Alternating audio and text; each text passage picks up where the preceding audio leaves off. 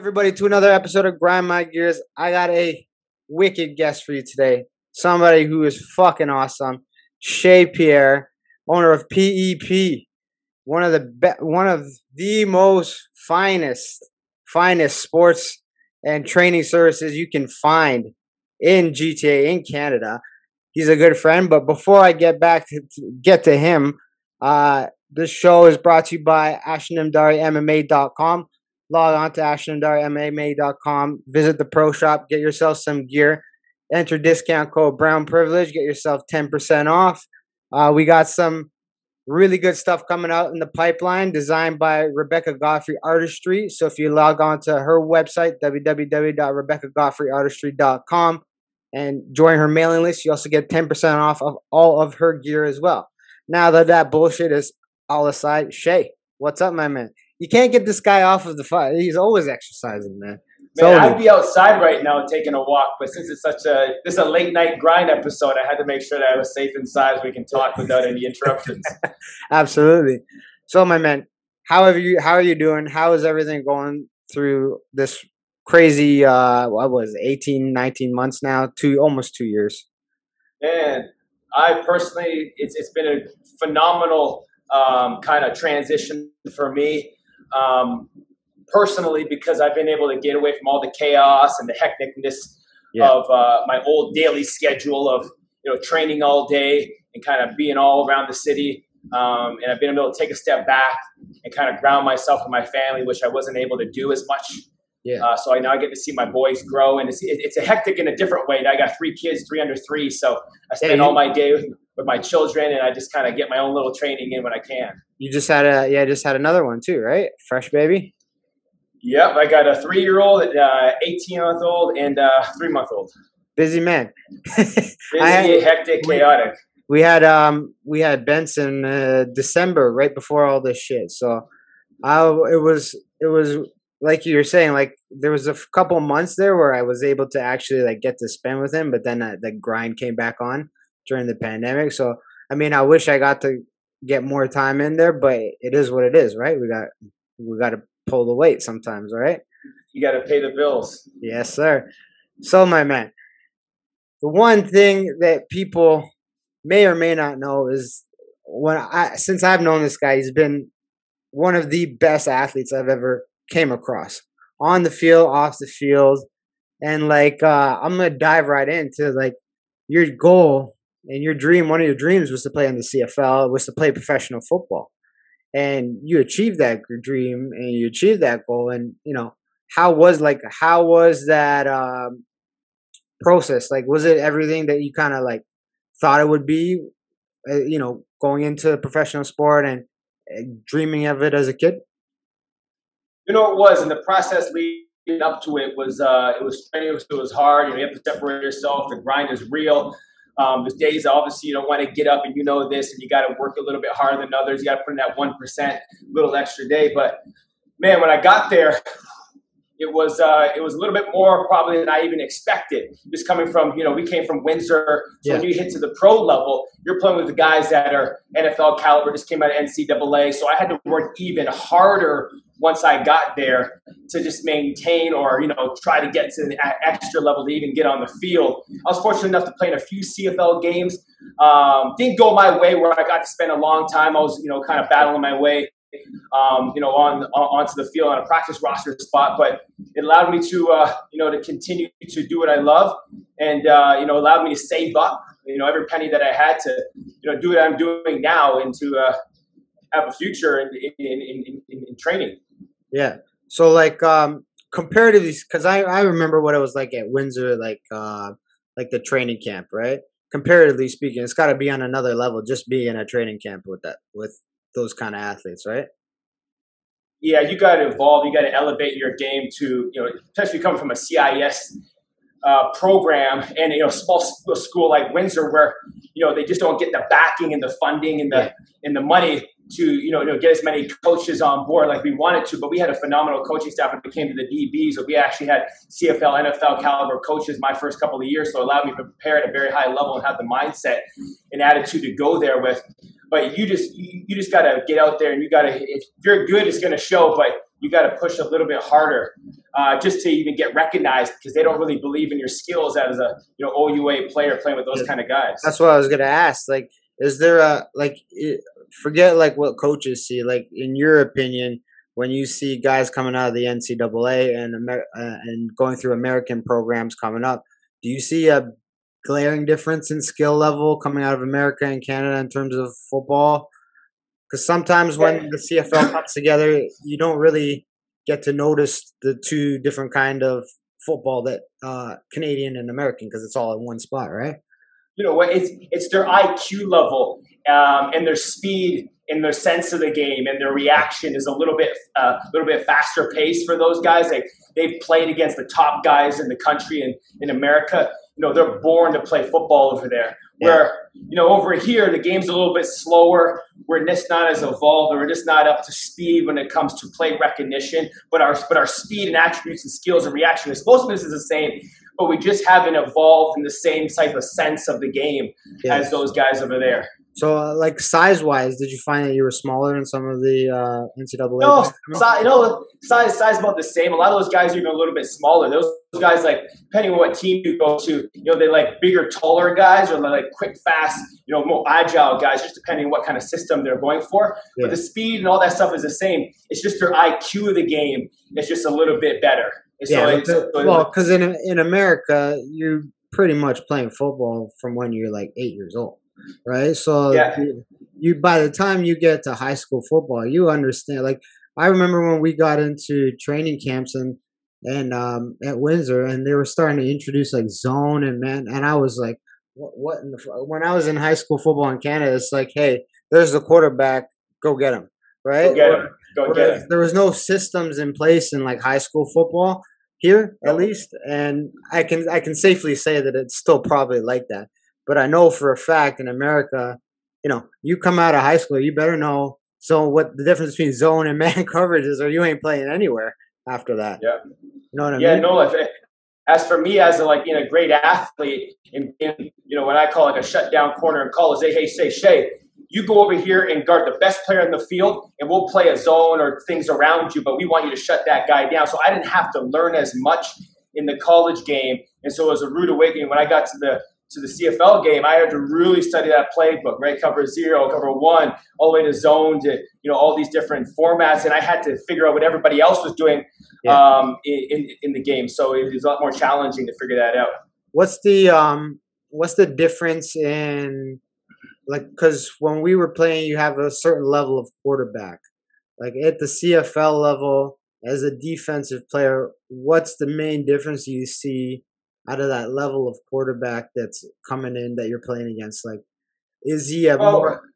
Go ahead. Yeah, go ahead. Well, in, in, in the college level, those guys will stare stare their guys down. Yeah. So you you can read and react so much easier. Whereas in the CFL, you know, they keep their eyes straight ahead, right? They really don't try to telegraph where they're throwing it. So yeah. they might be looking at the right side, they turn back last second, and turn to the left. So if you're a safety, they try to draw you off, obviously, to not let you get into the play. Whereas in the C- uh, in the uh, OUA CIS, they'll just stare the guy down. So you really have to watch a lot of film and watch tendencies, right? Yeah. The details and nuances of where these quarterbacks like to go, who their favorite guys are, what the defense, I mean, uh, what the offensive formations are. Whereas in the you know college level, you don't really have to do as much because you're going to stare down their best guy and they're going to go right to him. Yeah. Do you find that the um, like I I didn't get the chance to play pro ball. That's why I asked. I'm asking. Do you find that the uh, like for me when I look at those fucking offensive linemen, there's no part of me that wants anything to do with engaging because some of those guys coming out of the states, they're big motherfuckers. They are huge. Mm. And um, did you find when you had to like, like if they call the fucking safety blitz, that you were just like, "Fuck, you making me run through that shit?" Like they're massive. you know what I mean? You, you know what? You know what? They open up those holes pretty well, just depending on you know A, B, C gap. Those yeah. will be open pretty good, depending because the the lineman or, or the D lineman will try to get them away so you so then you can go through it. Yeah. So it just it, it, just all depends on the scheme and how they're running it. But but you gotta you gotta admit though, there's been some times where those that fucking old lineman was pulling and you're like shit. Oh, when those old linemen pull, especially in OUA, yeah. when, those, when we was play Western Yeah. And uh, our uh, and our D line's small. Those big old linemen, when they pull and you got two of them in front of you, all you do is you just try to chop their legs down and just kind of sit back and hope for the preserve best. Preserve your knees. preserve the knees because they're coming for you. Yeah, man. So like, so you had how many seasons did you play? Two, three, right? After Argonauts 2012, I didn't end up making the team. I came back to school. I got picked up by Edmonton. I ended up playing three seasons. Okay. Uh, total. So Edmonton Winnipeg. When you you know what transition like what triggered your trans like transition from like oh, the player mentality because you have to have like a certain mentality to want to play the game still but what kind of like in your head was like the trigger moment where you were like you know maybe i'm going to transition to what you're doing right now where you're coaching and entrepreneurship like what was that um, moment um, it's always been something like my passion it's always been something that I've always wanted to do um, I've always loved to coach, always loved to um, help others, uh, guide others, um, just to be the greatest version of their selves. I know I had so much to offer and to give to people, uh, not just from a coaching, but from a personality standpoint. Yeah. Um, you know, just so it's. I, I guess the transition came from when I, when and last season I was getting ready to go to Winnipeg, and I already had a kind of feeling that I, you know, was on the bubble. And yeah. I, I, I said to myself, you know what? I'm going to start my business now. It's 2015. I'm, I'm going to start my business now. And so I started it in my basement. Yeah, um, I remember so that. Yeah, you had guys coming down your basement, putting on the ground. My, had guys in my basement, you know, took all that, you know, PR money that I had, kind of, you know, slapped some weights down there. And, uh, we, you know, we got some people that come and I was supposed to go back that year in uh, June to Winnipeg, and then all of a sudden they called me and they're like they're releasing me. So it didn't go my way, but I had fortunate enough that I had built that business in the off season. Yeah. And then I just continued it, and uh, it was kind of like you know one door closed, another one open, and I kind of just ran with it. And was there a party that still wanted to play, or was it just like when they released you, you're like, okay, I, am accepting this? I, you know I still wanted to play, and you know, over that summer we got some offers to go to some practice roster uh, teams, but you know, what I was building was I just seen the future and where it could go. And I knew if I just played my cards right, and I kept grinding and pushing and hustling, I'd be able to make it big in that because a lot of people, well, even right now, a lot of people are always looking for that extra edge. And I knew I could give it to them. And I knew the kind of training that we were doing was going to make a big impact. Now, like, um, do you still get the itch to get back in there? Because you're still a young man. yeah, you know, I'm 32 years old, and like I said at the beginning of the podcast, I feel absolutely phenomenal. And what I know now, if you compared to what I, yeah, uh, compared to when I was like 22, 23, entering the league, man, I, I'd be friggin' 10 times better than I was. But it's it always goes oh. that same way. It's like it's the same yeah. thing for MMA fighters. It's like what I what I find is like I'm trying. I train with a lot of guys and I find that the guys that are retired, like from fighting, I have more of a hard time with them in the training room. But the thing is, is age is a bitch, right? Yeah, so yeah. like, even though you have all this technique built up, like in martial arts, a little different from football. You have all the technique built up, and you're like 38, 39. The body, in terms of the explosiveness, is just not there, and the wear and tear, right? But uh, the same thing. Like if I knew all the shit I knew now when I was 23, like Jesus Christ. Well, and and thing is, I'm peaking now. You usually peak between like your late 20s, early 30s. I'm 32. I'm like I'm as quick as, as fast and explosive as I was back then, but I'm leaner. Um, I'm, I'm, more shredded than I was. You know, my mindset's even better than it was. Yeah. So, and, and, back then, like I was training all wrong. I was training like a bodybuilder. I was big, bulky, 190 pounds you know, my joints were beat up and out. So I wasn't doing all the same things. And now I just feel 10 times better. Eating's right, sleeping's right, recovery's right.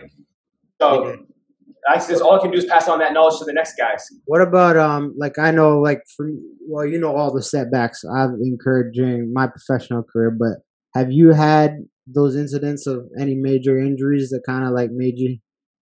No, you know what? I've been fortunate enough um, that the only kind of major injury I had was back in college. I did some long jump. I was never a long jump, but I just tried it one day in a in a meet, and I kind of tore the hamstring a little bit. But yeah. I haven't had any major injuries in my entire life. I've been healthy, knock on wood, So uh, that's that's a blessing because like if anyone takes away anything from what Shay has done, he's he's been able to compete at a high level and keep his body in fucking tact. Don't take me as a fucking example because I have destroyed myself through multiple surgeries. But it's a di- fighting's a different animal. In all, it's a different all. animal. It's a different animal. I've been fortunate enough that like I've always done the little things. Not saying that you have, but I've always done the little things where after practice I would do an hour stretch. I get in the cold tub. I do the uh, the sauna. I get the action punch. I get the massage. I do so much. I ate a lot of the right foods over the years. Not as not all the best, but I started to eat a lot of the great foods. So like I started to do those things, uh, which kind of saved my body. Um, like I never missed a practice in the CFL. I was really proud of that. Yeah. Uh, it's really hard to do. Um, so you know I've been able to do all those right things that kind of kept my body in tip top shape. Well, I think like well, too one of the biggest um, differences, like I I would I classify football as a combat sport because you're fight there. It's large men fucking running into each other. Let's be honest about it. It's large men at high impacts. It's a con, it's a combat sport basically. Uh, but one of the I see the biggest differences in like say uh like boxing or MMA or wrestling is that there's so many components to it. So I find a lot of guys, including myself, a lot of my injuries were from overtraining, right? And yes, and um, like people are like, well, why don't you train less? Well, if I have to learn jujitsu and Muay Thai and wrestling and still get my strength and conditioning and cardio, the and boxing, all the components to like uh, combat sport like MMA, you're gonna over. You have to overtrain. There's no I don't think even in the CFL or the NFL, there's no athlete that doesn't overtrain. It's just knowing as you age when to fucking stop or when to like, and that's where I'm kind of as I get older now and I break myself more and more and more. I'm learning like there's certain days where I wake up and I like there's like the three first stairs. I take the three stairs up and I'm like my knees are like, oh no, Ashton, you take it easy today, you bitch. Yeah. right? Yeah, no, and sometimes you got to take a step back, and it's just knowing, hey, do I need a little extra recovery today? Do I need some extra fuel from the food? It, it just you, you you'll figure that out as you go. Yeah. Now, your coaching style in, is so innovative. Like I'm, I'm straight up tell you, I steal some of your shit all the time, and I use it in my. but yeah. so innovative. Like where does that come from? I know you're constantly studying and upping your game, but like where these unique things and positions you put your athletes in and put your athletes through, where does that innovation come from? You know, a lot of it comes from watching the game itself. We try to mimic a lot of actual movement patterns and biomechanics and traits and skills and attributes that you'll see right in the game and we'll try to load the same movement patterns as that and try to get you into the same form. Yeah. And we can load it, unload it. But if you want to get faster, we always tell your athletes, athletes will come all the time, hey, I want to get more explosive and fast. Yeah. And I say, okay, well, we need to run. We need to run more. And but what is the thing that you need to get faster at? Most of the time it's acceleration. Yeah. Right? We want to get that first step quickness. We're gonna load the same patterns, that horizontal movement pattern, with maybe some sled sprints, right? Maybe some some split stance, single leg unilateral movement. We'll try to figure out exactly from a movement assessment analysis how we can make you better and we'll individualize that. But a lot of the stuff just comes from watching and just yep. understanding the body and then how you can actually apply that to the sport. Now, like I know like every athlete that comes across you is different. Now, when you have like like uh, a sport like because you do a lot of football athletes. And there's different components to that in terms of um, position, right? Um, how do you approach uh, a D lineman and O lineman in terms of speed? Because they're not going to have the same attributes as, say, a DB or a wide receiver has that comes to you. How do you no, um, um, um, all, all of them are going to need some of the same skill sets. Obviously, one's going to be a lot bigger than the other, but they're all going to need great footwork, great hip mobility, you know, the ability to get um, decelerate, accelerate, right? Quick hands. They're all going to need some of those same movements. Yeah. So we train them slightly uh, similar, but then it just comes to when we do an initial assessment, what are they biomechanically deficient in? Yeah. Right. And, and a lot of the stuff comes from you know just the feet in general right? We look at the feet. We make we so we do a full assessment, and you know we can just make him do a squat pattern, and we can see, hey, the arches of the foot collapsing. Hey, are we going into valgus? We have some hip shift. Hey, are we getting some sway in the sh-? like? We'll find some things like that, and Yeah. that's where we can individualize it. But a lot of stuff that we do, most of the guys are doing the same thing. They might just have different corrective programs, Okay. but we're all kind of doing it because you know when you go to college, you're all doing the, the basic stuff. Yeah, th- that's Basic what I was about to. That's what I was about to Like a say. squat, a deadlift. Yeah, uh, you, you uh, said earlier, like a hinge. I trained the same way as you trained back in the day. It was like bodybuilder style, right? You're just trying to Yes. bench, trying to squat, trying to deadlift, and that was like when we were in our 20s and, and playing at school. That was like, yo, these are the things you got to do to become a better athlete. Whereas over the last 10 years, since we've been coaching and since we've been developing, that approach is not necessarily the best anymore. Like, yes, you do need to have some fucking muscle and meat on yourself, but Yes. you know, Aaron Donald didn't get to be Aaron Donald just from all that fucking bench pressing he does. He's got to have all No. those attributes that you were talking about, right? Well, a lot of it for him, genetics, right? His size, Yeah, his for sure. speed, a lot of it's going to be genetics.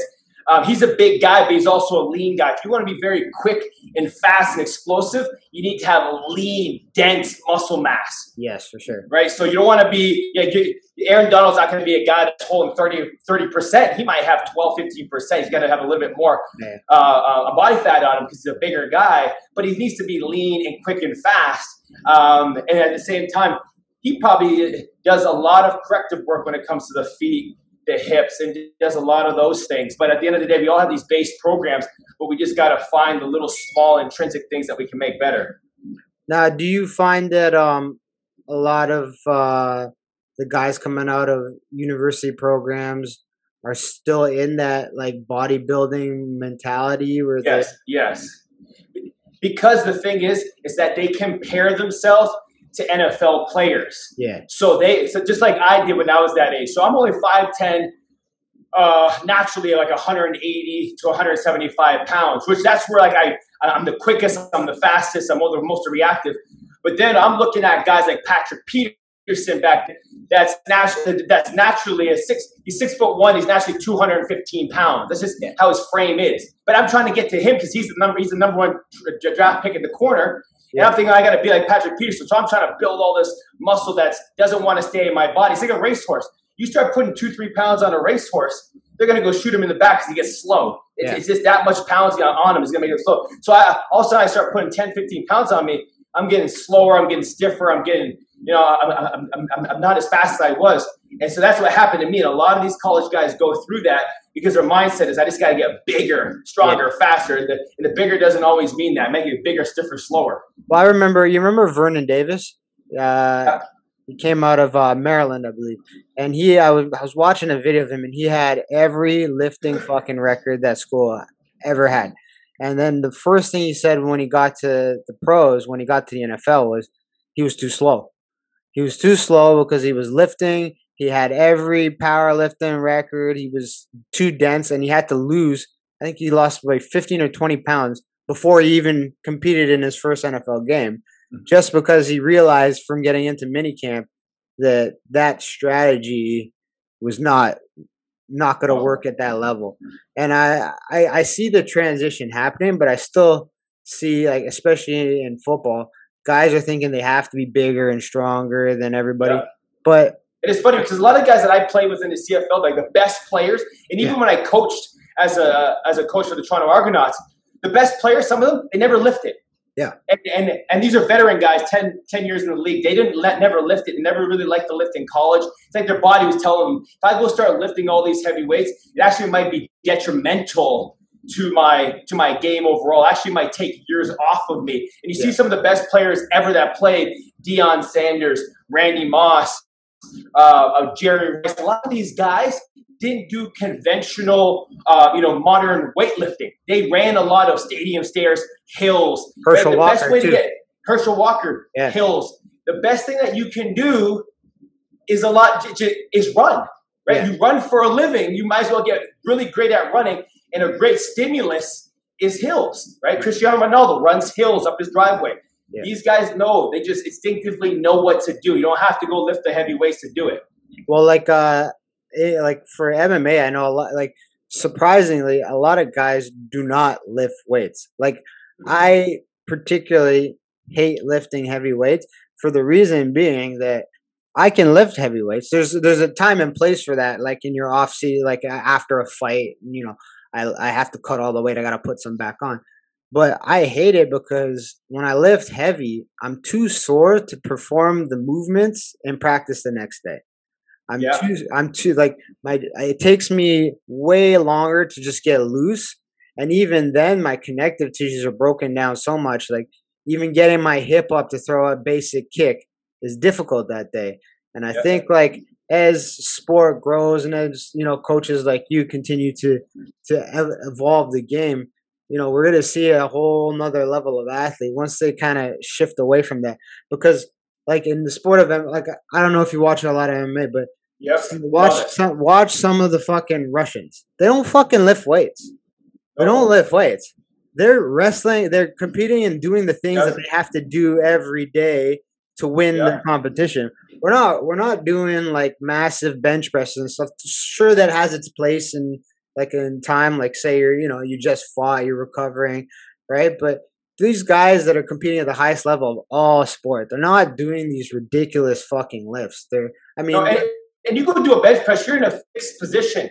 But when you're in the bottom position, you're never going to be just in this. Your hands are all at different places. You got different grips. You look at guys like Khabib, man he's he's there freaking wrestling bears. You yeah. know what I mean? So well, like I always give this comparison because I have some some dumb people who always ask every time I see them like, "Hey, how'd you bench it? How much you bench?" I'm like, "Oh, I don't fucking know.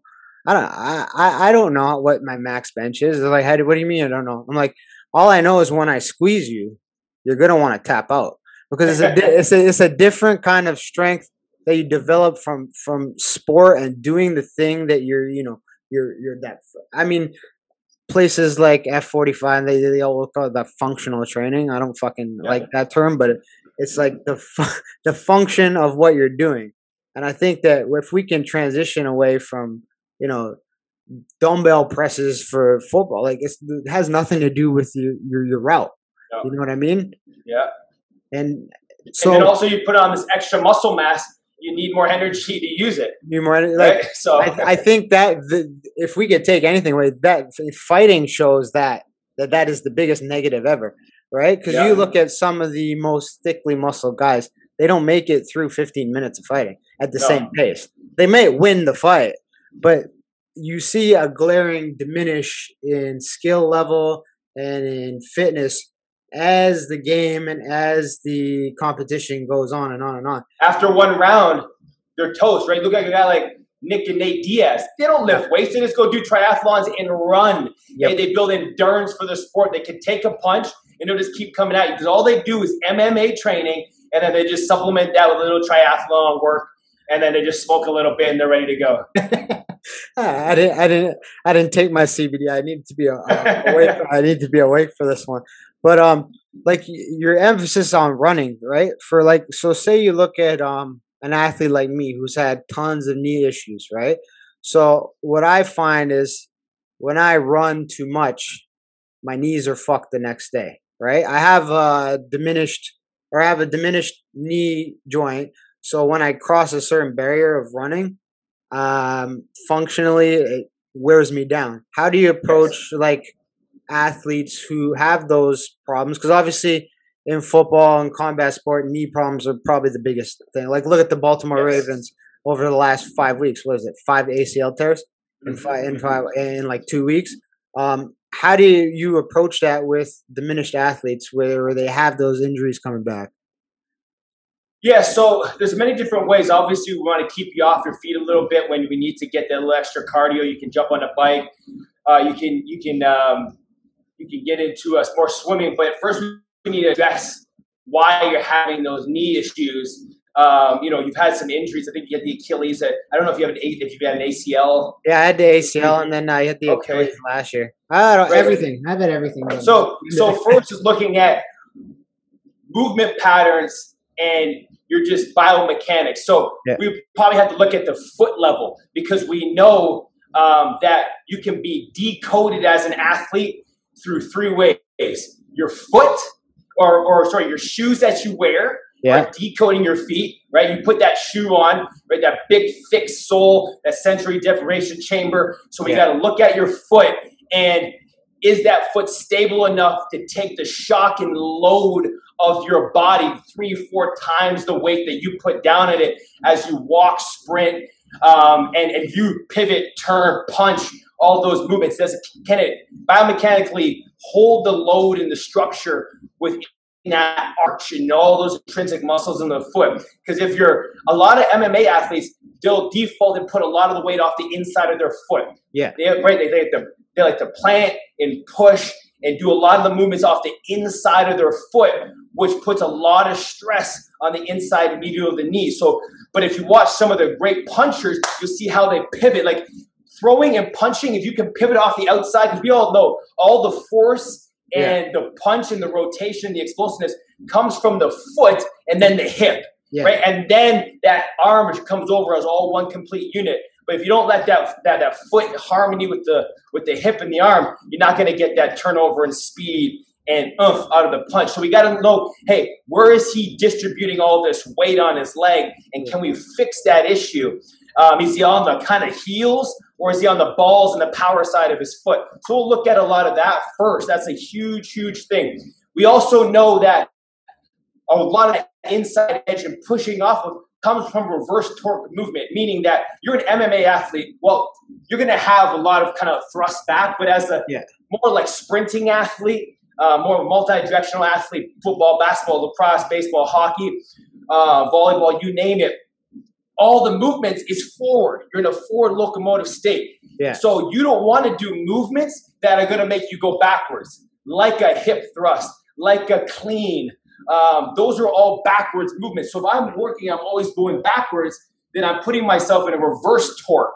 Yeah. and I want to. I want to make the torque go out, right? So I want to go that way. So Yeah. my so my foot hits the ground and my heel pops and pivots away. So I'm pivoting off the strong side, not the inside.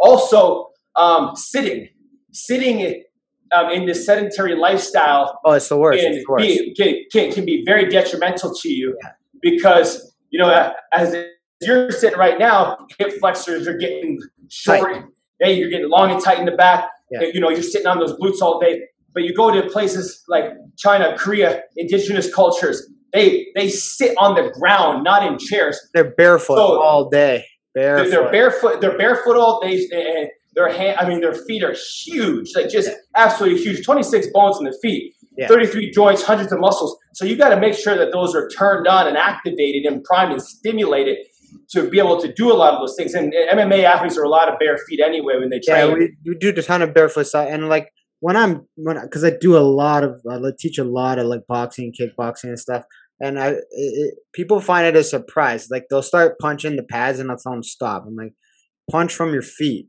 They're like, what the Yes. fuck you talking about? And I take I said take your big toe and the toe next to it and dig it into the fucking earth and turn it, and like it takes them uh, well it took me maybe like almost 10 years before i really understood the concept of like using my toes and using them on the on the playing surface on the canvas wherever the hell you are whatever surface you play on whether the field or whatever and driving off of the toes. I think a lot of athletes miss those little teeny things called toes that are the first connection to the ground yeah and i think that's exactly what ground. you're that's exactly what you're explaining to me and and like for basketball players, there's a group of um now they're wearing the thickest fucking shoes on the planet.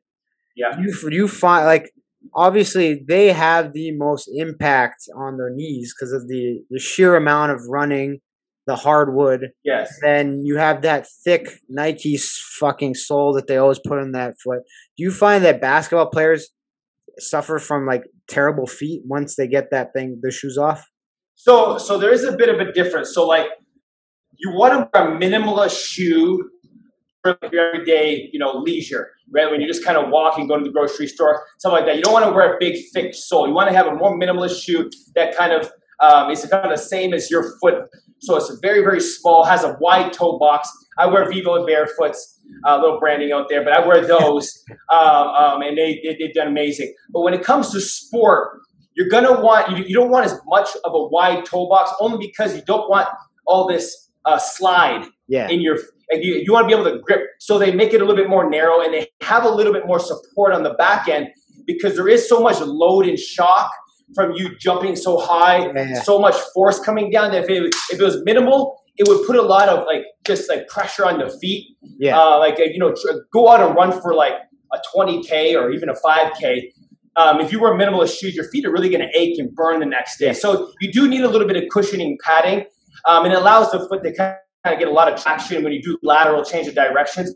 But once you take them off there you know you know you want to roll the feet out um, and and you just want to be able to just kind of allow the foot just to relax and open up and not wear socks. Like try, just try to let it breathe. Yeah, one of the things I do, I've been doing for like the last like three or four years, and it has, I feel, I feel the benefits is like I when I'm sitting down watching TV, I put the lacrosse ball on the floor and I just like roll my arch out, and as soon as I stand up, I feel like almost like you're on a cloud because those muscles are always active, like you're just walking day to day, and they're taking that pressure and like for a sport like uh, MMA or any any sport that does barefoot, like gymnastics, I think they, they have pretty minim, minimalist shoes.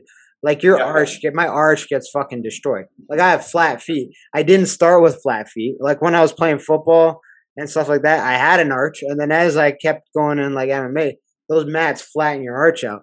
And the only way, like one of the things I recommend to people all the time is roll the fucking like you don't have to go ham on it, but just put the ball on it and relax that arch because when you stand up, you feel like you're walking on a cloud. You know what I mean? No, and, and, and add a little point to that. Every single morning when I wake up, I brush my teeth. I have my lacrosse ball. I even have a, a little jagged ball. I roll that on.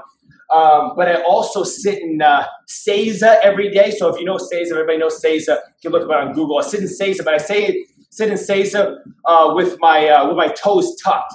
And what, what that does is it opens up the fascia and stretches the fascia, that long um, uh, bottom of your foot Yeah. and that just needs to lengthen and you really want to be able to touch your bum to your heels and open that up and most people can't even sit like that and really get their toes dug into the ground for more than like 10 15 20 seconds Yeah. and that's a position that opens up that fascia and then is if you can um, I, I go as much as I can during the day because I do a lot of gardening with my wife. Yeah. Uh, during the summertime, we have a nice rock pebbles back there, and I walk on those those uneven surfaces, but I get a lot of stimulation from that. I'm just walking barefoot on that and bare, barefoot on the grass, so that allows that kind of sensory output as well. But those couple of things are going to be huge and beneficial for people. One of the things that when uh, my strength coach has is this little, uh, it's like a pin board. And before you train, you go barefoot on it and you just stand on it. You don't do shit. You just stand on it and you just like move your foot, and it fucking hurts. Like it hurts your foot. But the one thing, like I'm like, at first I was like, Coach, why are you making me do this dumb shit for? Like this hurts my foot. And then he's like, get off of it. And then when I got off it, my my mental state, like it literally wakes you up. Like there's so so many nerve endings in your foot that people don't really understand that are there. That if you stimulate them, it literally will warm you up. Not you still have to warm up, but you get what I'm saying. There's so many nerve Yeah. endings in that foot that it's it's a quite often neglected uh, body part when it comes to athletic development. because that's the same thing I was talking about with the pebbles, right? Because Yeah. it's, it's, it's working all these balance, stability, and full body control. So when you come off, you get a better sense of your overall surroundings. Yeah. Now, I wanted to talk like one of the things I know you for is your business acumen and entrepreneurship. Like the energy that you bring to your business and the energy that you bring to your clients and stuff like how do you approach entrepreneurship? Like you have so many different streams and things that come into your company like where does all that vision come from from to build it something like that you have built? Yeah, uh, you know what? Um, always a hard question when people ask me this one. I Yeah. never always, I'm always working on so many different things Yeah. at so many different times. Uh, like I, I would say, like I get a good night's sleep, but I'm always trying to think about the next thing I can do. And I think that's what great visionaries do. And I always try to stay ahead of the game. I read so many different things that don't involve um, fitness. I'm always trying to think about branding and marketing. And that's the biggest thing. If you want to build a business, you have to build your brand. You have to be able to market yourself very well. You know, I have friends with master's degrees in exercise science, all these amazing things.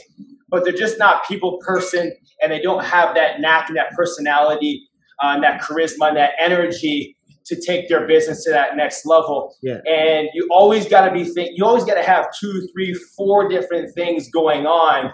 Um, you know, to make a business very successful, you can't like. It's good to stay, you know, uh, on, on, on, on a straight line and really build one thing up. But eventually, you got to start branching out and bringing in a little bit more different streams of income. So I started off in the basement, like I said. But yeah. once I started to really build up that business, I knew personally I couldn't put 12, 15 hour days in. It was going to burn me out by the time I hit this, you know, 32 years old. Yeah. And I knew I have a family and I like to spend more time with the family and I had a, you know, uh, I, was, I was working at the college as a strength coach. I was working to the pros, and I was doing my, you know, uh, my business. And I said, you know what, online is the way to go. And I was fortunate enough to get on online before COVID started. So and it only amplified from there. It really helped. But I, you also have to know about, you know, how do I get more team? Like, how do I get more people involved that I can trust to help build and grow it? But I always knew if I was going to train people, I was already using equipment yeah. And so I said, if I could just make this equipment better, I should just make it myself and get these athletes to wear it and yeah. brand it for me. And that could be another line of, uh, of income. Or I'm already filming these athletes. I might as well film what we're doing and sell it as an online program. Yeah. Hey, I'm not the greatest in food nutrition, but I should bring in somebody that's really good and partner with them and sell that. Oh, I'm already wearing minimalist shoes. I should work with that partner. I'm good at branding and personality and talking, and I should partner with them. So we're all always, I'm always trying to think about how can I get you know one foot in the door to take my you know my business to the next it's, level. It's uh, it's like hiring to your weaknesses. So like when I was um, when I was in Arizona doing a camp out there, I read uh, Georges St-Pierre's book, right? And the one thing that they were asking was like, how did you become like such a successful businessman outside of MMA? And he said, because I didn't try to do everything myself. I tried to, I found other people who were innovative and experts in certain things, and I, I brought them in and helped build that brand. It seems like it's a, the same mindset and mentality that you used to build yeah. yours. And, and one of the biggest things I always tell people is like, I use this model called pour gasoline on the fire. So something I watch what other people are doing in the industry that are doing it at such a high pace, doing it really, really good. Yeah. And I'll just mimic exactly what they're doing and I'll just make it into my own and make it even better. Yeah. Like when I go to make a program, say I'm making a speed program. Well, well, I'll take a year, study what other people are doing, right? Buy all the programs and figure out what are they missing and how can I make that better. Yeah because I'm doing it as a I'm doing it as a user and a client, and this is what I would want. And then I do a lot of um, research and analysis of asking questions of what athletes will want, and then I'll bring it all together and I'll make it you know ten times better, and we'll sell it. And when I sell it, I only know we get one opportunity. So if that buy, uh, that client buys it, how can I get them to stick with me for life?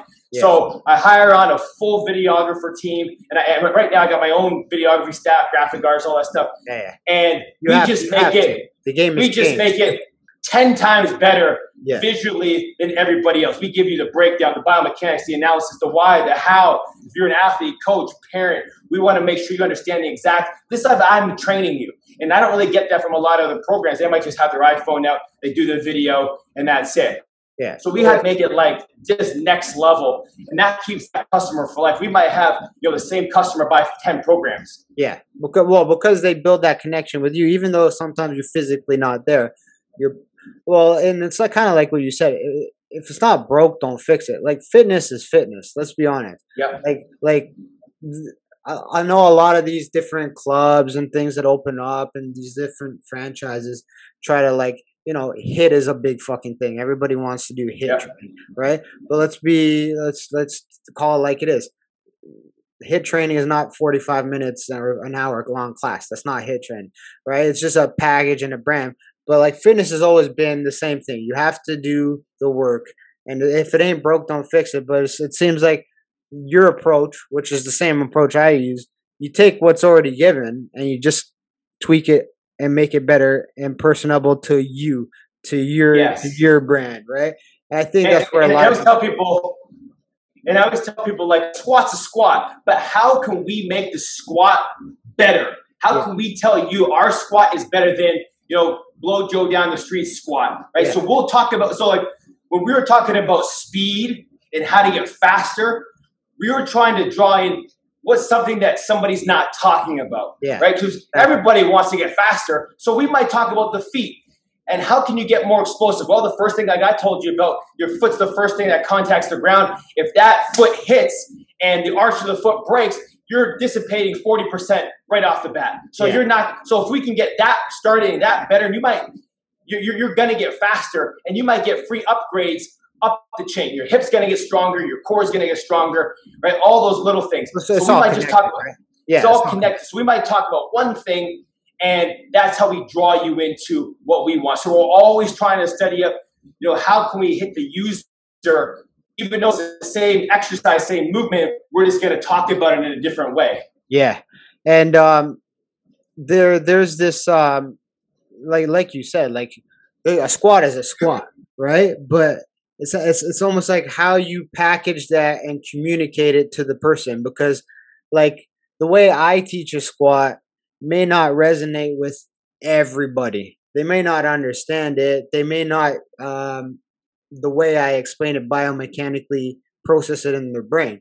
But it's all it's like like you said how you communicate it how you put it together and and obviously you have a personality that like every time i fucking see you man you're always like bring this energy. Like i'll i'll be up at like 5 a.m and i'll pull up your video and i'll be like shit now i, I gotta get And, going and you know what? And and that's part of it, right? yeah Is is is the personality, the charisma, the energy. I'm the face of the company, so it's like I always got to be on, and I'm the person that is motivating you to be the greatest version of yourself. So that's who you're going to see, and that's what we're going to bring. You have to do that, right? So it's do you just part of find it business. Like, exhausting do you find it exhausting like do you get tired of Oh no, no, because you know what? That's me every day already. Right? Yeah. But like you know, you look at guys when they get, and, and these are where I you know watch some of the best Chael Sonnen, uh, Conor McGregor. They understand that that it's a bit of a game, Yes. and they always have to be turned on. They always have to uh, draw the crowd and sell the fight. It's just constant. It's just the way they have to do it. Whereas there's some guys that aren't big names, even though they have the skill and the attributes, they just don't have the personality to sell the fight. Well, like it's funny you should say that because I'm sure you saw Conor's last fight where he broke his leg, right? And uh, you know everyone's all critical of him because he's talking shit about Dustin's wife. But Dustin and his girl are solid. I, I've been following his career. He that wasn't even bothering them. But the one thing, like, hate him or love him, the guy broke his fucking foot. Was lying on the bottom of the cage and promoting the next fight. Promoting the Oh, next fight it. uh, he he broke like I don't think people understand. His shin bone was snapped in half, snapped in half, and he was talking shit, challenging the guy to come and fight him while he was on the ground, promoting like he's like looking at uh, at the uh, commission. He's like, that was not a that was not a knockout. That was not a knockout. That was a TK. That was a doctor's thought." Like he was already his mindset was gone from hey this is over whatever happened just happened but let me keep going let me let me promote that's the kind of energy that i think people like they don't understand it because maybe they don't have it but like that's the mentality of a, a competitor but not only a competitor he just sold his whiskey business for 600 million he's a fucking smart guy too He's a he's a businessman. He understands the game. The game is not just fighting. no the game is no. up here. Yeah, and he's an innovator. And like hate him or love him, people hate him because he talks and he says all this shit. And I love him because he's transcended the game where you no longer like. And I wish all athletes take this into account.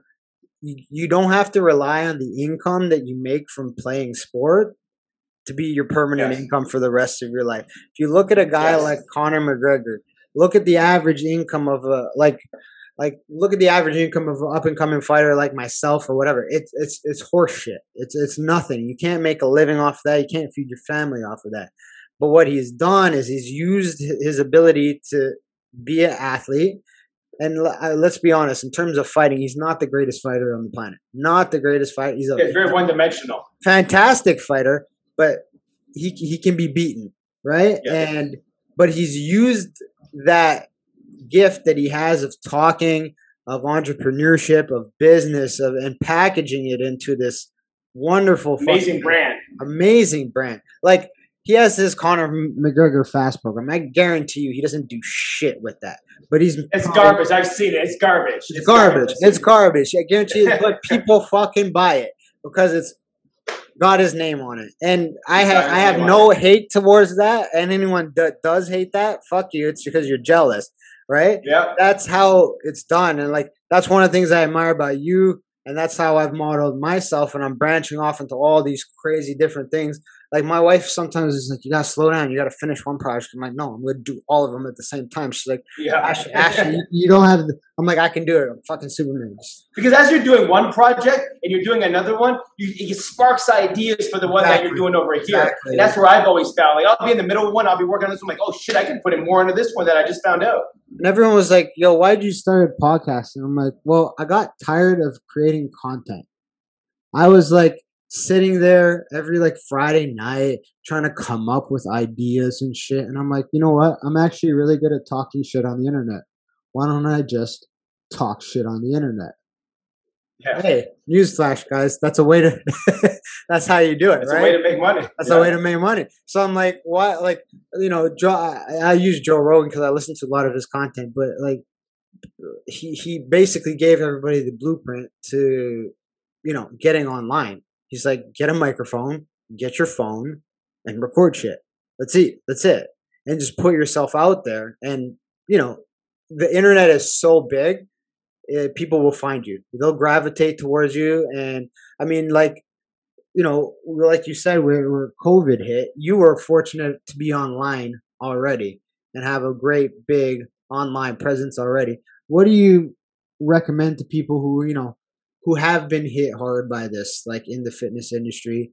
Um, they're kind of grounding, getting their feet wet online now. Like, how do they approach it? Because I know a lot of people have been reaching out to me. I don't know about you, but like they're lost. You know what I mean? With all the shutdowns. It's hard because it's very saturated. It, it's very hard to get in now, and the algorithms have all changed. Um, you know, YouTube 15 years ago, it, uh, now is a it's possible to you know get the YouTube channels up, and that's how Instagram is. It's so difficult. All you can do is literally you have, but you have to just you have to be very patient, and you have to do. Uh, here, hold on a second. Yeah, no worries. Whoops. Um, you have to be very patient and you have to be very consistent because people will get down on themselves if they don't see instant results within two, three, four weeks. Yeah. It's, it, it, it's, it's an everyday grind. You have to really learn the nuances of Instagram from the hashtagging, when to post, what kind of content to post, things that are going to go viral, things that are going to get more people to uh, um, um, comment onto you? Are you commenting within a certain time frame within that first hour? Are you going on and you know commenting on 200 to 500 people's posts a day, so Yeah. then you can be seen, so they can come back to you to start getting your stuff up there? Um, are you working with different businesses? Um, you know, maybe for free to, to, to promote their stuff because they're going to then promote you. It's just you know, it's a give and take. You know, how much can you do? Yeah, because How much uh, can you commit? well, it's, it's like you say, you can't you can't do it all yourself. I think a lot of people get into business and they think like, well, it's going to be the straight. It's like any other sport. You think it's a straight linear path. You start a business, you put a product out there, people buy it, and they you become successful. Very few times does that happen. Mean, like a handful of times for a certain amount of people. For most of the time, it takes, like you said, a constant grind and a constant amount of failure. Like when I um when I look back in my my my athletic career, like everybody who follows me knows, like I'll I'll, I'll compete. It's going like this, and then ah injuries. Then oh I get better, compete injuries. Business goes. uh, eh, There's always it's almost like a stock market chart. And the more that you can accept that and be patient, like you said, be patient, right? If you keep grinding, the stock go it will go up. It's like an Apple stock. It will go up. But if you, you know, when it takes that dip, if you're like, oh fuck, man, I'm tired of this shit. I don't know what to do. Well, you're gonna fail 100% of the time, right? Yeah, and, and and you just got to figure out how to keep separating yourself from everybody else. Yeah. It's like training. If I would, if I wanted to be the best, I just got to put in more hours than everybody else. It's just a it's just a numbers game, right? If I have ten thousand hours of training, you only got hundred. Of course, I'm going to be better than you. I just put in more time. So it's like if you want to succeed, you're just going to have to grind and put in a lot more time than everybody else. Uh, you can't just put in an hour a day and expect that shit's going to happen for you. Uh, it, it, could, you know, you get very lucky if that happens, but you just have to put in a lot more time. That's what I tell my, a lot of my athletes. How do you separate yourself? Kobe Bryant did it. You know, four o'clock in the four o'clock in the morning, he'd go work out. Ten o'clock late, you know, three o'clock, six. He just put in more time, yeah. and by the time he was, you know, in his, in his mid twenties, nobody could catch up to him. He just had accumulated way more time and invested way more into it, and so the interest was way better. Do you find like a lot of people uh, in the fitness industry on your and that you see are kind of kind of like that, where they they're they're not willing to put in those grind hours? You know, like yeah, talk- they try to cut corners. Everybody's always trying to look for the secret method, just yeah. like anybody that probably comes to you to train. Yeah, right. They're trying to do it. They're trying to lose weight in six weeks you know, four weeks, and it just doesn't happen, right? And they're blaming you. They're like, oh, you know, I was supposed to lose ten pounds in this next six weeks. You know, you you you didn't do it for me. I'm like, well, it took you freaking five, five, ten years to put on the 20, 30 pounds. You yeah. think I'm going to be able to take it off in two, three weeks? It doesn't happen. It, it's, it's you, you, you have to invest in yourself, and there's no secret. It's just damn hard work. If you want to lose weight, you can't eat as many calories. You got to go train a little bit more, and you got to be dedicated on on doing that. There's no quick fix. Like I can get you, you know, anywhere you got to be, but you got to be able to, you know, do it exactly how I tell you. I always use this reference. I don't know if you've seen that movie Friends with Benefits with uh, Justin Timberlake. But Woody uh, Woody Harrelson plays a gay guy in that movie, right? And so he's like, uh, you know, he's playing the he's the sportscaster, the gay guy. He's like, the rules are simple. You want to lose weight? Stop eating, fatty. And I, I always, I always remember that that line in that movie when I, you know, when I'm at like eleven o'clock and I'm like, fuck, I want a pizza. I'm like, no, bitch, that that that that, that constant like need for mouth pleasure that people have, the like that that three or four seconds of weakness, that could lead to your demise. Not necessarily in athletics. I'm not just talking about athletics all the time. I'm talking about just generic lifestyle. The the willpower to, to, to just say, oh, I rather eat this than be healthy. You know what I mean? It, it, I find it's a it's um in our culture too much. Just maybe it's because food is so readily available to everybody. It's so readily available. It's so damn good, and they design food now to be so addicting, yes. and it's become a habit for you. And so it's really hard to break those habits. You know what I mean?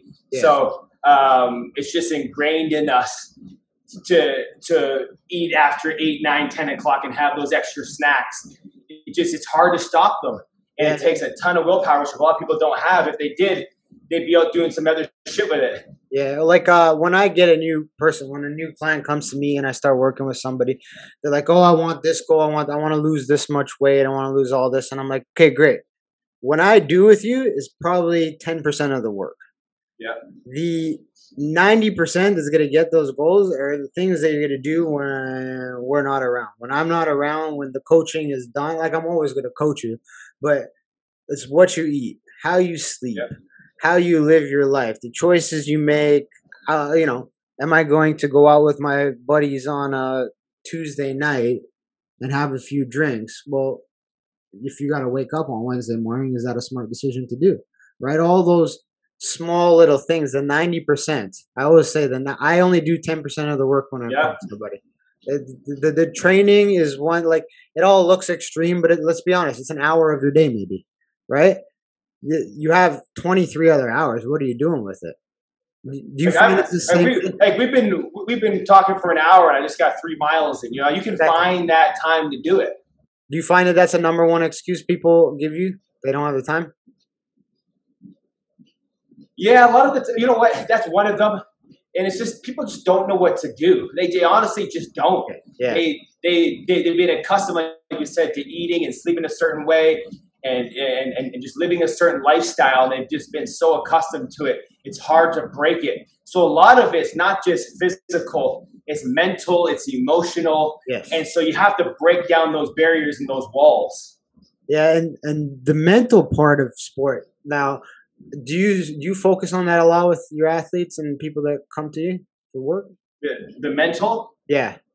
Yeah, yeah, that's a, one of the biggest one, and and everybody's different, right? Like, from the youth athlete, the high school, the college, the professional, they all got their own inner demons that they're fighting, and the things around them, and in society, and and what people around them want from them, and their haters, and all that stuff. So it's really kind of getting to the core of it. it is not getting to the core of it the first day, you start to get to know them, what makes them tick, and I slowly get to kind of unravel all those things just from simple things like you know the things that I can talk to them about or the tips and tricks and strategies that we do in in the workout room. But it, uh, uh at the end of the day, it's all here, and that they can be the the most explosive, fastest, dynamic athlete, but if they truly don't believe it when they hit the field, then that's going to be their demise because it's uh, I would say it's you know those who say they can and those who say they can't are both usually right. Yes. So if they go on the field already believing that they're going to lose, they're going to lose the game no matter what.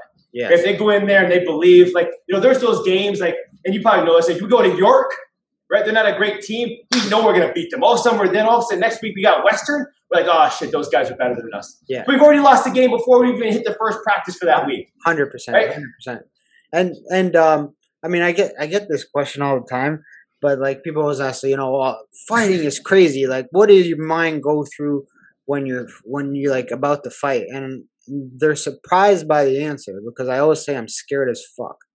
And like, what do you mean you're scared? I'm like, because the a competition, like when you compete at high levels, no matter what it is, whether it be football, soccer, what, there's so many uncertainties that can happen in those minutes that are happening. Like and your whole your whole dreams can be shattered. All I, am scared. Like I, I tell people all the time, like when the music goes on and I'm walking out, I'm fucking terrified. But no part of me has ever thought I'm going to lose when I'm walking out. I'm scared. I'm scared that there's embarrassment and failure and all those things that come along with everything, not just sport. But I always keep in my head that I will win. And the winning, that attitude comes from preparation.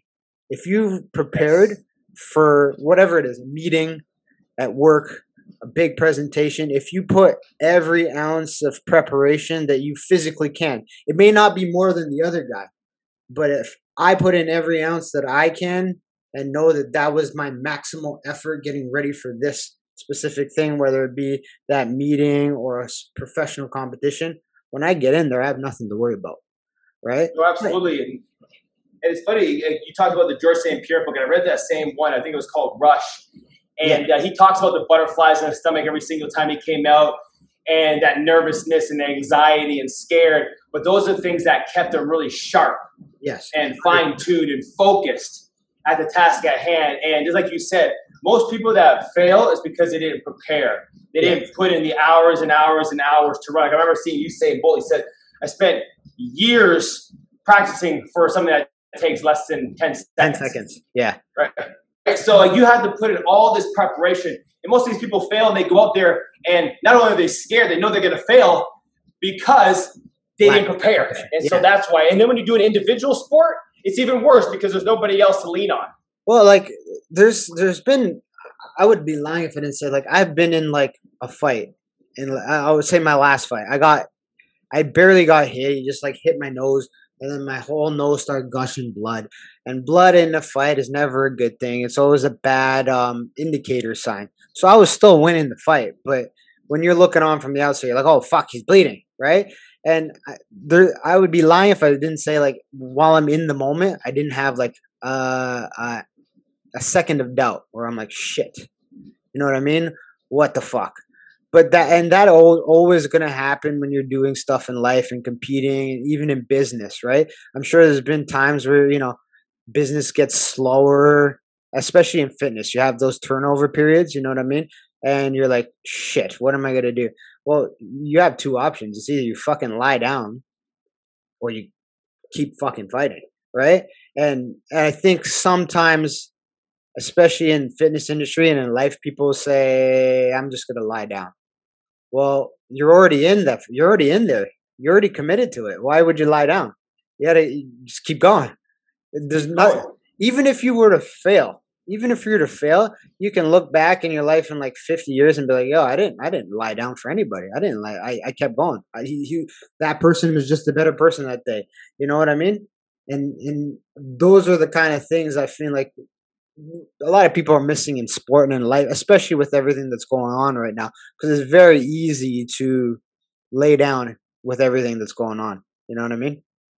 Yeah, because we're like, I hate to say it, but we're, we're kind of um, bred that way as children. Yeah. Right? Like everybody gets a medal. It's okay. You know, things will, you know, things will be better. Like, like there, there's no hard times. Like we don't, we don't treat these kids uh, and, and make them kind of evolve and Yes. push through the hard times. Um, which is what the things that I really try to emphasize to my wife and to my children that, hey, if you don't know what you're doing, don't just come and call me right away. Try to figure it out. I know you're three years old, but you're right. You're smart enough to figure it out. and like uh, I, uh, what I've taught my daughter since since she was fucking since she was one, was like she would fall down and hurt her knee. Like, and I I watch other parents, and I don't care what other parents do. Those are their kids, and that's none of my business. But I'll see other parents, and like their kid falls down, and you know they're crying, right? But they're not hurt. They're not hurt. Let's be honest. They're not hurt. It's just an emotional reaction. So how I approached it, and people might call it, you know, uh, you know, not very friendly, but I tell my daughter, I, I, I'll pick her up and I say, shake it off, and I walk away. And my daughter does this now. She'll just she'll physically shake it off, and she'll stop crying, right? And with everything that's going on, you know, hard times make hard people, right? And I think that we were in a lot of soft times. Let's be honest. We're in a lot of soft times, and people got a little comfortable. Now we're in hard times, and it's a gut check time, especially in the fitness industry. You know, and um, that's why I wanted to ask you is your thoughts on everything that's going on in terms of like I don't want to get into the politics of shit because for, forget politics, uh, but like when we talk about sport and fitness and and just gyms in general, there's been this like ridiculous attack um, on on the industry from government entities, and how, what are your thoughts on like how do we overcome that and and move forward from it? You know, I'm, fortunate enough that I haven't had to really deal with that from uh, from like a local standpoint, from the local gyms and stuff. I I'm in here in my own uh, little private studio, so I do what I want, how I want, when I want to do it. Yeah. Um, I still go by the bylaws. You know, I always always believe that. You know what? If the government says that we need to wear the masks and we got to get vaccinated, um, you know, do I want to go uh, above and beyond and try to uh, not say, uh, not do what they say? I don't know. It's it's if, if that's what it is, that's what's going to keep the po- uh, population safe. Yeah. And uh, you know this and this vaccine's been the most looked at ever in history. And I got double vaccinated. I did what I was needed to do just to keep the others around me safe and to make sure that you know these hospitals aren't uh, getting overpopulated with people uh, that are sick. But um, I don't know. I've been lucky enough that I don't really have to deal too much with all that. So that one's tough on me because I haven't had to get into that real world issue. Yeah, but like um, you know how like what I'm trying to get at is like the the um the narrative. Sorry, the- I- no I worries. can't hear you for some reason now.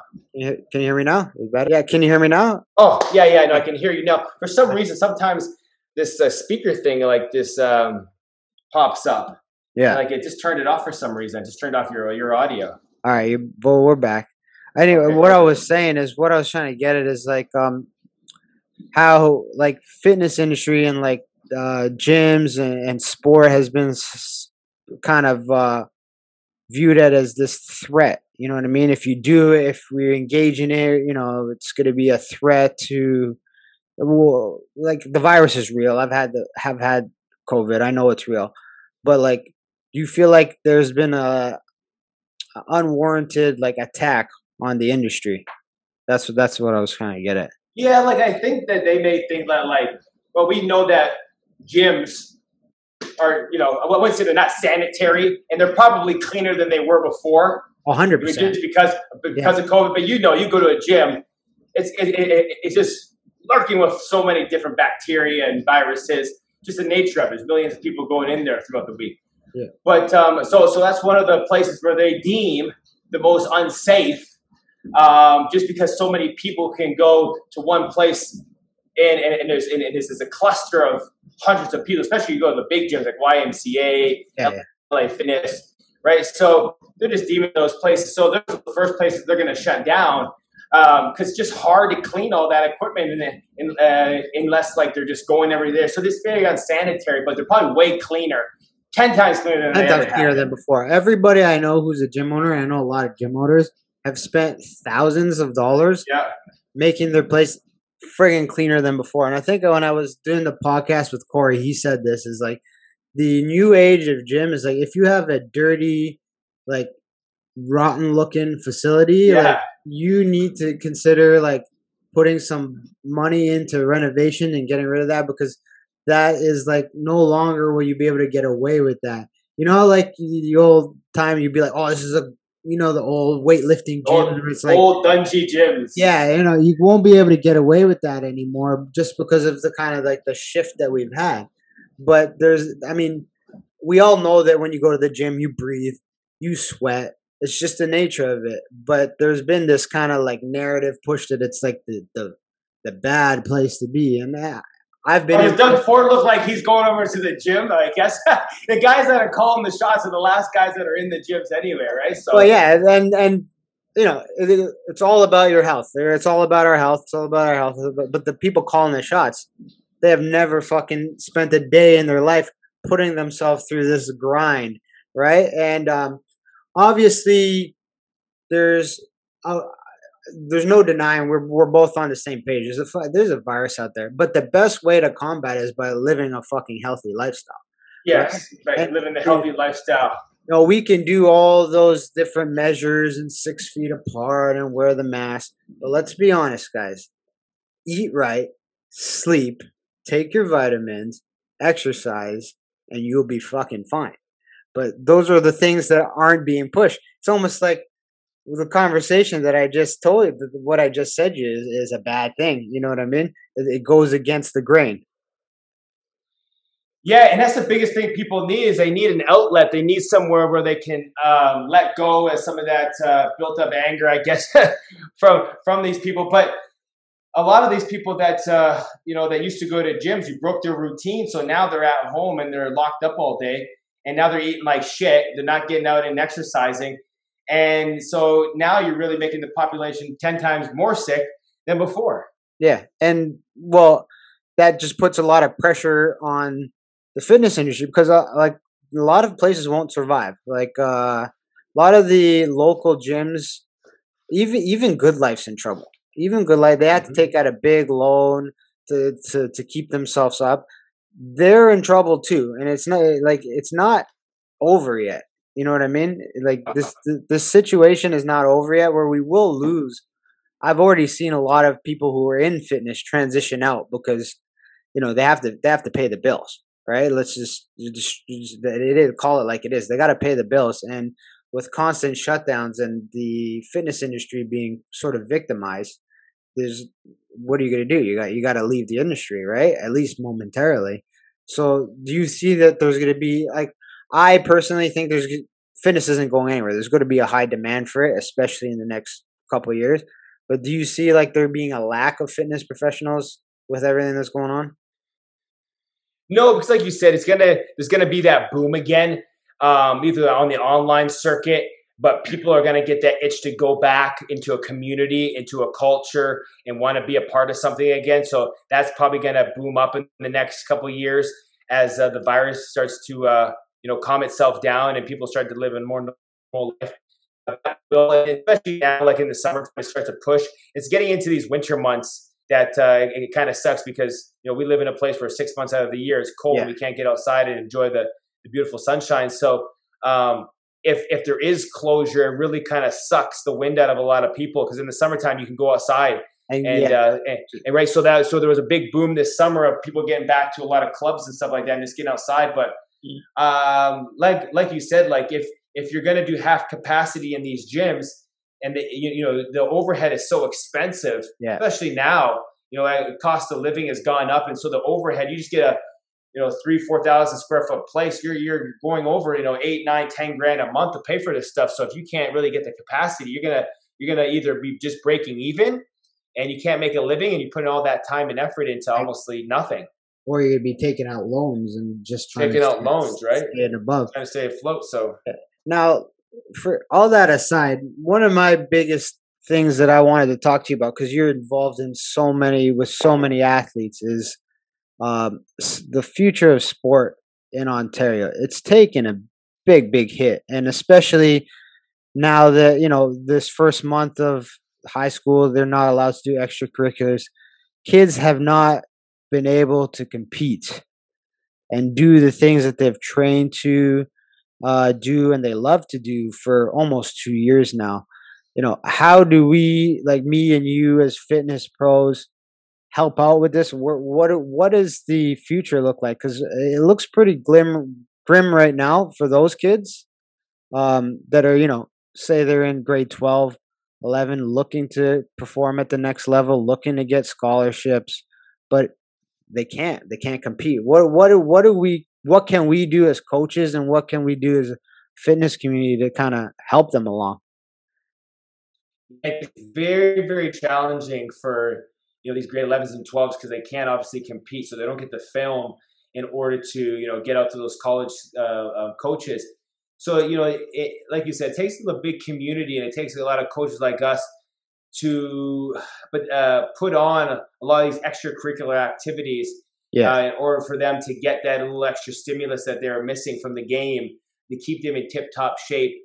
And obviously, you know, as professionals, health professionals, you know, we're in, we're in a boat where we always have to make money. So um, if you're fortunate enough and you can get out there and you can give a lot of these kids that maybe are less fortunate um, some opportunities to jump in, like you know, we do a lot of extracurricular activities with our organization, Peers of Performance, where we work with a lot of uh, athletes uh, that may not be able to afford programs. Yeah. And so a lot so a lot of our online stuff we give away for free to to athletes that can't afford it.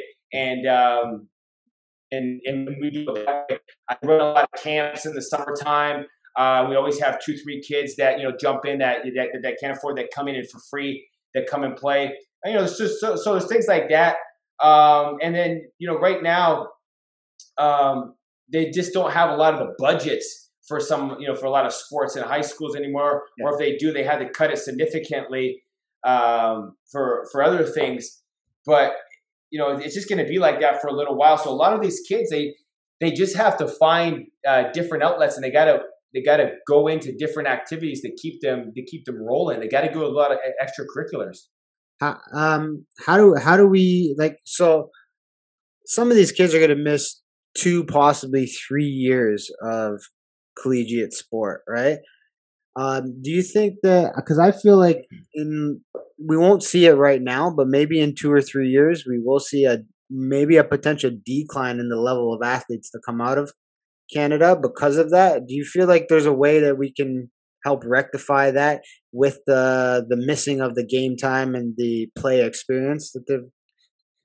The only way that you can you know mimic the game is by playing it. Yes. So no matter what, there's gonna no matter what, there's gonna be a hit. Um, the only way that those athletes can continue to play at a very high level is to just practice a ton, practice the sport as much as they can, um, and they got to go out and they gotta they got to go play in the rep leagues because there are rep leagues still. You know, there's yeah. soccer, basketball, football, right? So you got to go and you. So if you're not doing it in high school, you got to go in the community and get into a sport out there and if there's not as many, and then you just got to find the, the, tournaments. You got to travel, and and you got to make yourself available. You got to you, you got to scour. If this is what you want to do, then you got to make yourself available and go out to the states or anywhere around the world and kind of and kind of get in there. Yeah, because like um, for for any young athletes that are listening, there's a lot of guys that were in their in their 20s and teens that I know that are competing in MMA that they literally packed their shit up and went to the states for like eight months. And yeah. were training down there and they were able to compete and then obviously you can't stay there for the whole fucking time. You got to come back or you know immigration rules and stuff. But those are some of the sacrifices people might have to make. But it's unfortunate that they're in this position and, and, and it's hard as like there's so much stuff i want to do to help them but the biggest thing I would say is from an athlete like myself who has had injuries and have had to sit out, not for the same reasons that they have to sit out, is one of the things you can do that is very underrated is mental reps. Mm-hmm. Like watching your sport, taking those mental reps and almost like doing it in your head over and over and over to the point where when it actually happens in front of you, when you get back into the game, when things do open up and you're able to, it almost seems like you've done it a million times, even though you haven't. Right. And I mean, we do this in normal training, whatever, those mental reps, but this is a time where, you know, you're not able to compete. So I think it's probably the most important thing you can do right now. A lot of mental reps are just watching a lot of video, studying the game, right? Yeah. Becoming a student of the game, watching yourself from previous years, watching the people that you like and want to mimic and want to, you know, have the same skill set as. It's all those little things, right? And it's, it's just it's just a lot of kids don't know that. Um, they need a lot of guidance on that, and it's because it's very boring. Yeah, you yeah. know, it's, it's very boring. So yeah, like uh, one of the things whenever I have a surgery or an injury from MMA, I end up diving deep into watching old fights like very old like pride and old old competitions because it's very easy to look at the new game, the new NFL, the new NBA and see all the crazy athletes.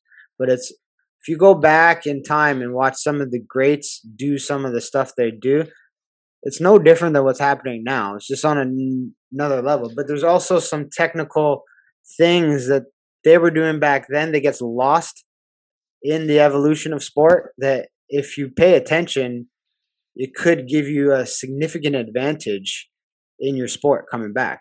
You know what I mean? Like I, when I look at the NFL, one of the things for me that's missing in the NFL and CFL are, you know, back in the day, guys had very good tackling technique. They they squared their shoulders and they ran through people. Whereas nowadays, it's not as clean. You get the odd once in a while big hits. You know what I mean? But when we're talking about some of the all time greats, they were better and cleaner at tackling. So, like, for example, if you're a football athlete now who hasn't been able to play two years, study those guys. Look at their technique and mimic it. Do it in your basement if you have to. You know what I mean? It, those are the things you can do. But I mean, it, it's so difficult when they can't play. They got to get back to playing.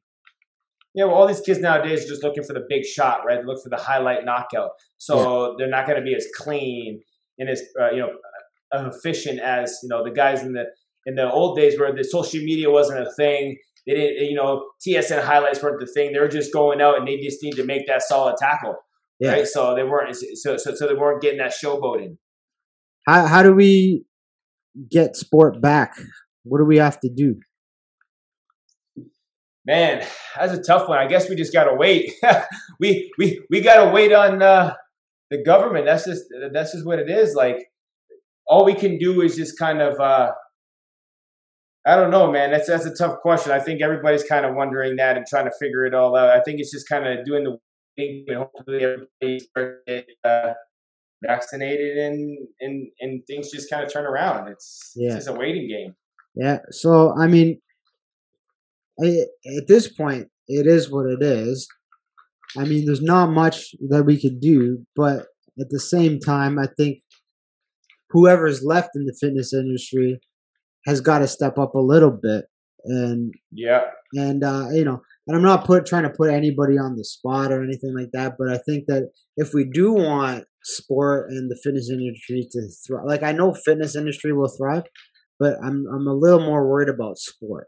Sport in general, sport and competition, the loss the loss of those years for a lot of people will lead to non-participation in the future. You know, you know, like when you take time off and you have a hard time getting back into it, right? I, I'm afraid that some of that time off will, like we were talking about, give to that that mindset of laziness. Yeah, and we have. And, and the thing is, like, uh, this is my this is my thing. Like if I love football, no matter if there's a pandemic or I'm not playing football or not, that's what I want to do. That I'm going to figure out a way. Way to do uh, it. I'm gonna I'm gonna figure out a way to do it and get better and uh, continue my grind. So when it, what does come back up, right? And, and and those kids that you know come out of it, those are the kids that are meant to you know continue and to, to push. Those are the kids that just never gave up, and like you said, just make them harder, made them stronger, yeah. made them more resilient. Their, their grind was real. They came out and they were better than when they left and those are the kids that are going to rise to the top. And I think sport will be all right because you're always going to have, you know, and, and, it might even come back stronger because those are the kids that are coming back. So you're going to get the best of the best. Yeah, best of the best coming back. And that could be like I like I'm not I don't doubt that. I I just you're gonna have the best of the best. I'm more worried about the ones that maybe weren't gonna be professional athletes, and that was their only Mhm. chance. That was their only uh, their only time to play. You know what I mean? They've lost. No, that experience. Well, hopefully that they got into what they wanted to get into a little bit faster. Yeah. Hopefully they, they, they figured it out and they didn't have to waste any more time. Uh, you know, just kind of riding the riding the bench or whatever. And they kind of figured out what they were going to do quicker, and they got into their profession faster. So actually, you know, they're doing better than they were. Absolutely. So anyway, let's let's wrap this shit up. We've been fucking talking for forever. Yeah. man it was a it was great catching up with you and talking about all this stuff can you let let everybody know where to find you how they can get in touch with you if they want to train if they want to see any of your programs how do they get Yeah, so the best way to find me is on Instagram at Pierre's Elite Performance. Uh, that's the hash um, or, or, or a pet fast hashtag on there. A lot of our stuff comes up. Or you can go to pierre'seliteperformance.com. That's where you find a lot of our uh, products and programs on there. Um, and uh, yeah, man, because it, it, it was great to catch up with you, just chatting it up, and uh, man, I enjoyed it. yeah man we'll do it again anytime man. That was fun as fun as i love doing this shit and talking to people because well one there's no filters you can say whatever the hell you want but two it's a, it's always a learning experience like i always learn something talking right? And that's one of the if i finish this shit off anyway just like talk to people people are friendly guys everybody Yeah. talk to each other Absolutely, yeah. Any- anyway, thank you everybody for joining us today. That was another episode of Grind My Gears. Join me next time. Shay, thank you, brother. It was a pleasure. And that's it for me. Buddy, thank you for watching. Please do me a favor, click the like below, share on YouTube, share on Instagram, share on Facebook, spread the word so I can keep creating more content for you and keep providing you with a great podcast experience. Peace out.